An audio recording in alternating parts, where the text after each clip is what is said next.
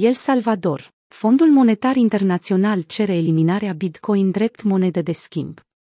Membrii executivi din partea Fondului Monetar Internațional au cerut parlamentarilor din El Salvador să nu mai recunoască Bitcoin drept monedă de schimb.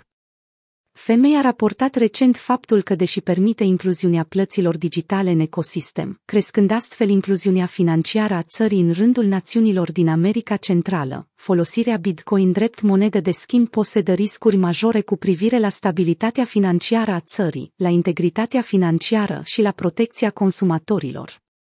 Membrii executivi au mai îndemnat autoritățile din El Salvador să îngusteze scopul legii Bitcoin prin eliminarea statutului de monedă de schimb pentru activul digital.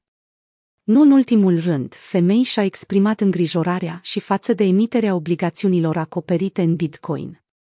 Recomandarea oficialilor a venit la scurt timp după ce au consultat articolul 4.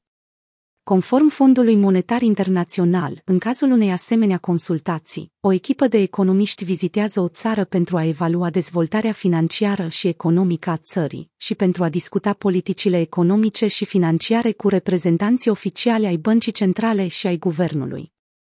Înainte de a implementa legea Bitcoin în septembrie 2021, femeia a avertizat că o astfel de mișcare, o țară să adopte Bitcoin pe post de monedă de schimb, ar putea avea consecințe groaznice, inclusiv riscul de a vedea prețuri domestice instabile și că activele pot fi folosite contrar măsurilor împotriva spălării banilor.